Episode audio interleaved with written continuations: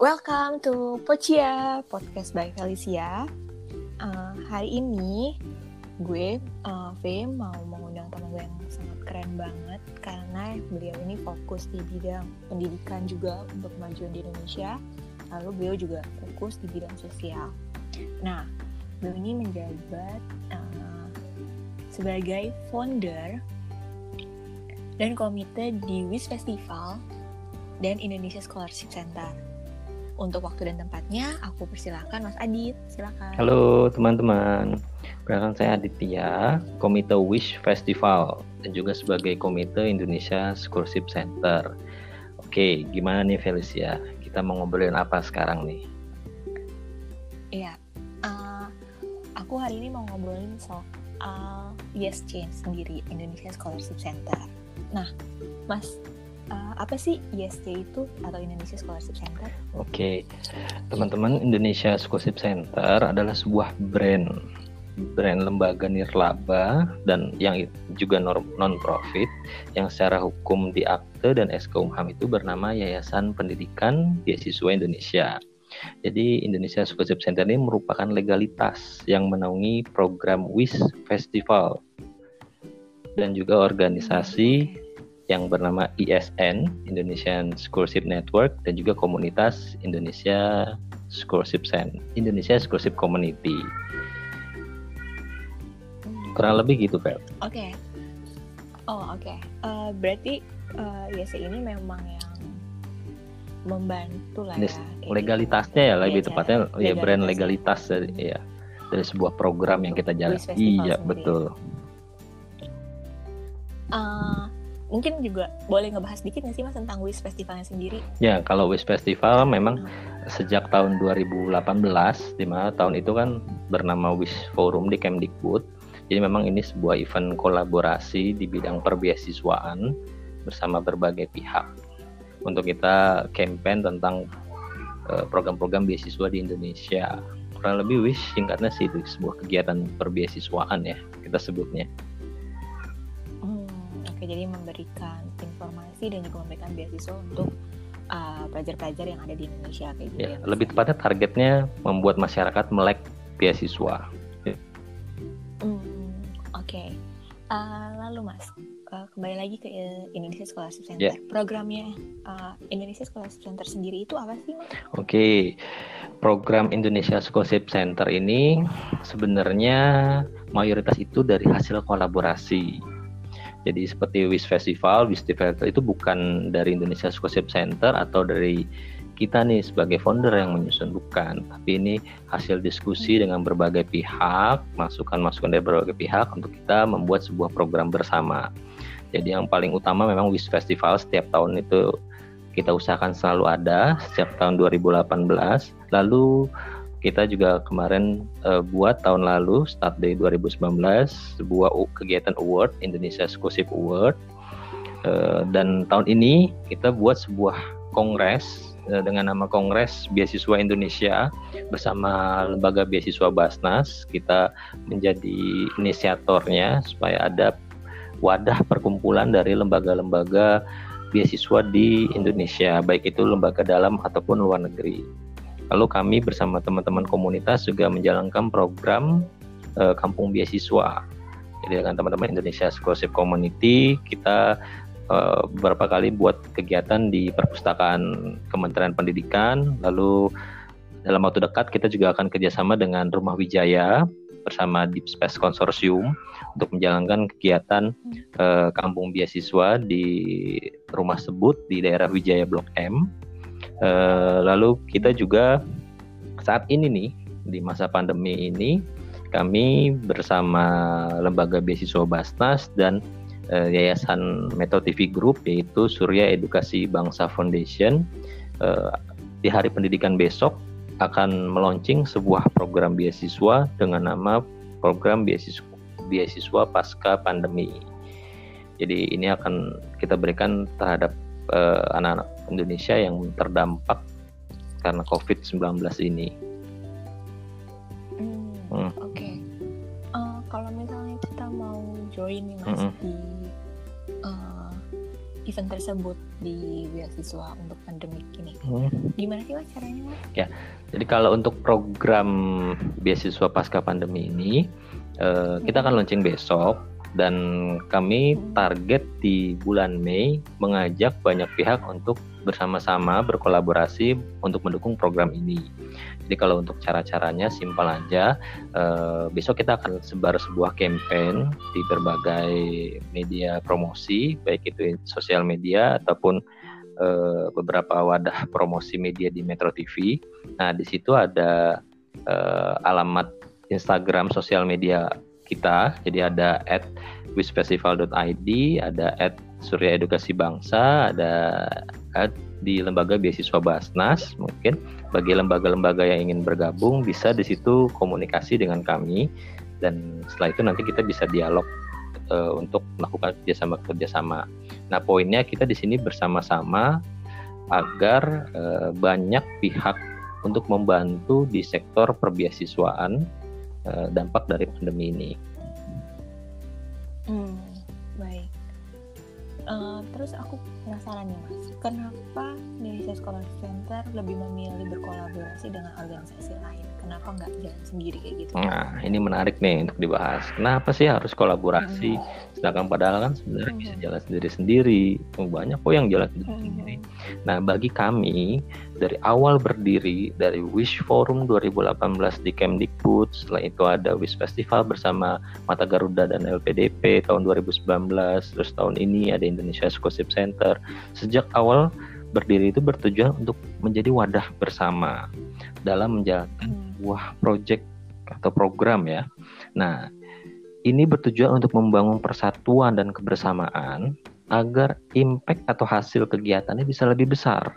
Karena mungkin yang tadinya dampak dari satu organisasi, misalkan hanya mungkin mereka bikin program literasi, membuat melek masyarakat mampu hanya seribu orang yang target mereka tapi dengan kolaborasi dua tiga lembaga mungkin sampai 10 ini dampaknya bisa 5.000 orang bisa 10.000 orang nah itu uh, dampak yang ditimbulkan dari kegiatan kolaborasi secara konten manfaat dari kolaborasi yang terbesar menjadi wadah kesempatan untuk kita bisa belajar dan mendapatkan inspirasi dari teman-teman lembaga yang lain karena pastinya setiap interaksi kan dengan di antara internal dengan eksternal itu akan ada sebuah pembelajaran mengajari kita untuk sesuatu yang berharga. Jadi ada inspirasi baru, terus ada pola pikir baru, ada cara-cara baru, sehingga di situ dampaknya bisa lebih besar. Itu itu manfaat dari kolaborasi sih. Oke. Okay. Uh, eh, kalau misalnya individu itu mau join juga, tetap bisa ya mas? Oh bisa, bisa banget. Ini mau individu, ya? mau dia lembaga uh, di di desa, di daerah, mau di lembaga di kota, mau di perusahaan, mau di lembaga internasional, lembaga uh, kelas dari kedutaan asing ini bisa banget kita sama-sama kita juga harapan semua bersatu uh, melakukan sebuah campaign arahan agar kita bisa bersama-sama memberikan impact dan memberikan manfaat yang besar terhadap masyarakat yang terkena pandemi ini, terutama hmm. di sektor biaya pendidikan ya, yang saat ini sudah mulai kerasa. Jadi kita ada fase-fasenya kan, bulan kemarin hmm. fasenya tentang kesehatan, dampak yang luar biasa, terus fase berikutnya bantuan ekonomi. Nah mulai muncul nih pasca-pasca pandemi ini dampak ke pendidikan mereka, gimana buat bayar uang kuliah, gimana buat biaya hidup buat teman-teman kita yang sedang dapat beasiswa di luar negeri yang selama ini bekerja kan apa mungkin mallnya tutup yang tadinya freelance di restoran. Banyak kan teman-teman kita mahasiswa asing yang bekerja di restoran uh, buat part time tutup dari mana biaya hidup mereka? Biaya, biaya dari beasiswa mereka nggak cukup dananya untuk mencukupi biaya hidup. Nah hal-hal seperti ini yang belum dibahas di media. Nah ini akan muncul timbul nih. Semakin lama masa ini berjalan untuk kita ditahan di rumah, stay at home, kantor-kantor tutup, ini akan gejolak akan muncul. Nah ini yang kita khawatirkan dan kita coba antisipasi bagaimana membantu di sektor ini. Hmm, Oke, okay. ya jadi memang uh, tujuannya sih sangat mulia banget ya untuk membantu tetap berjalannya pendidikan, hmm. membantu teman-teman yang mungkin hampir ke sekolah kayak gitu karena kan mungkin orang tuanya mereka juga uh, banyak yang kena PHK juga kayak gitu Iya. gitu kan PHK masal. banyak yang nggak bisa freelance iya. Kena tsunami lagi kita ini. Tsunami PHK. aku kira loh aku ketinggalan berita ya ternyata tsunami PHK bener sih Iya. itu yang sangat berdampak banget Hmm, Betul. oke. Eh, kalau boleh tahu nih mas berarti akan disalurkan ke mana aja nih mas ke Indonesia atau akan juga dibantu tadi mas bilang ke teman-teman yang ada di luar negeri juga Oke. Dari kami Indonesia Scholarship Center dengan teman-teman Wiskomite eh, saat ini sebagai jatuhnya sebagai media untuk mempublikasikan program ini. Peran kami sebagai penggerak agar banyak pihak mau membantu. Nah, ketika terkumpul dananya, ini akan disalurkan lewat mana? Itu juga ada pertanyaan dari banyak teman-teman. Kami kenapa bekerja sama, berkolaborasi dengan lembaga beasiswa Basnas dengan eh, Yayasan Metro TV dengan Surya Edukasi Bangsa Foundation yang selama ini mengelola program USC Online Scholarship Competition di Medcom platform medcom.id. Nah, kami bersama mereka nanti dana yang terkumpul akan dibagi ke sektor-sektor yang membutuhkan. Nah, kita tahu peran Basnas selama ini. Mereka fokus membantu masyarakat-masyarakat yang tidak mampu, di mana datanya terdaftar di Kementerian Sosial. Situ ada data terpadu untuk masyarakat miskin. Basnas fokus memberikan bantuan beasiswa sesuai data tersebut. Terus pertanyaan menarik, terus bagaimana yang nggak terdata? Nah, makanya kami bekerja sama dengan media group. Situ ada Metro TV, di mana kami percaya dampak yang timbul ini nggak hanya untuk masyarakat miskin, pasti di golongan menengah juga terkena dampaknya. Sehingga melalui peran media group, terutama di Metro TV ini, nanti ada sebuah pendataan survei yang sedang ini juga kita sedang eh, rancang karena PR terbesar adalah mencari data-data kelompok di luar masyarakat miskin yang sudah terdata di Kemensos bekerja sama dengan perguruan tinggi untuk ataupun sekolah-sekolah untuk mengecek siapa yang berdampak di luar data masyarakat miskin. Nah, ini nanti akan dikuatkan di peran media group. Nah, itu nanti yang akan kita Hmm. salurkan ketika dana terkumpul. Nah, bagi teman-teman yang ingin mendaftar beasiswanya, ya simpel cukup nanti bisa mengajukan diri melalui link-link yang akan mungkin dalam waktu 2 atau tiga minggu ke depan ya. Karena saat ini kita sedang fokus campaign untuk mengajak semua pihak untuk bersatu. Pertama lembaga beasiswa ini karena banyak banget lembaga beasiswa di Indonesia. Mungkin dari sisi jumlah bisa ratusan. Dari sisi kuota kalau digabungin tuh bisa ribuan. Nah, kami berharap ini bisa bersatu. Mereka punya kuota beasiswa, kita sedang mendorong mereka untuk menyisihkan kuota khusus untuk para penerima dampak. Sudah mulai nih beberapa kampus yang sudah mandiri, terutama PT, PTN, mereka mengalokasikan beasiswa-beasiswanya karena hampir semua perguruan tinggi negeri itu punya kuota beasiswa untuk yang berdampak nih sekarang. Terus beberapa kampus swasta yang kapital besar seperti saya dapat kabar ya dengan Universitas Per- Pertamina, ada yayasan eh, Pertamina Foundation juga mulai mengalokasikan program-programnya terhadap eh, masyarakat yang berdampak di sektor pendidikan ini. Dan harapannya semakin banyak lembaga beasiswa yang punya kuota dialihkan ke sini. Sehingga harapannya mungkin dari kami hanya mampu ratusan. Karena kalau dihitung-hitung dari jumlah ini angkanya nggak kecil loh contoh satu orang kita bantu satu juta saja. Maksimal 5 juta. Kali 100 orang sudah berapa? Itu duit yang nggak sedikit. Iya benar. Seribu orang berapa miliar? Berapa yang mampu kita kelola dari dana crowdfunding donasi? Apakah nyampe triliunan? Saya belum dapat kabar ada angka triliunan donasi-donasi. Paling besar puluhan miliar. Dan dampak dana puluhan miliar itu berapa? Paling nggak banyak. Kalau dibandingkan dengan jumlah eh, usia produktif ya anak-anak eh, Indonesia yang sangat ini sedang bersekolah SMA pelajar sama SMK tembus di angka 7 juta. Mahasiswa aja 7 juta. Ditambah SMA SMK mahasiswa udah berapa? 15 juta. Sekarang bantuan yang beredar dananya berapa? Terus sekarang kalau pemerintah bilang ada KIP wah silakan daftar kartu Indonesia Pintar karena sekarang sudah tidak ada bidik misi ya. Semua diganti ke kartu Indonesia Pintar. Berapa jumlahnya gak nyampe satu juta. Berapa persen dari jumlah mahasiswa eh, dan pelajar? Dengan data usia miskin ya kalau boleh dicek semua bisa set Google. Usia miskin sekarang sekitar 20-an lebih dari 20-an juta. Mungkin tembus di 25 juta orang. Dari 220 juta lebih. Dari data itu saat ini dana yang dari bantuan pemerintah pasti tidak akan merata. Kami yakin itu tidak akan semua tercover makanya kita coba menggerakkan semua supaya pemerintah punya masalah kita bantu juga ikut terlibat Nah ini ini kita coba bantu untuk bergerak di sektor ini. Hmm, Oke. Okay. Hmm. Kalau untuk dari pemerintah sendiri nih mas, aku penasaran. Uh, mereka juga mau terlibat nggak sih mas? Mungkin dari daerah kayak gitu-gitu? Saya optimis. Oke, okay. saya optimis pemerintah pasti mendukung.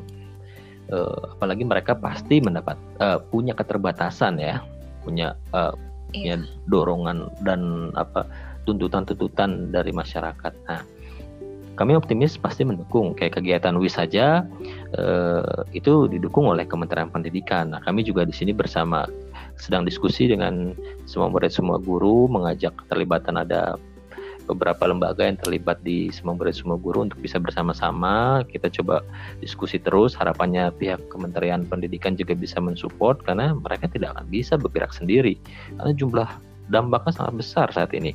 Ada kemarin yang seru itu di Depok saya di tempat tinggal saya aja saat ini di satu kampus ribuan mahasiswa turun karena masalah eh, SPP yang mereka minta ada keringanan dari pihak yayasan kampusnya itu turun ke jalan jalanan lumpuh.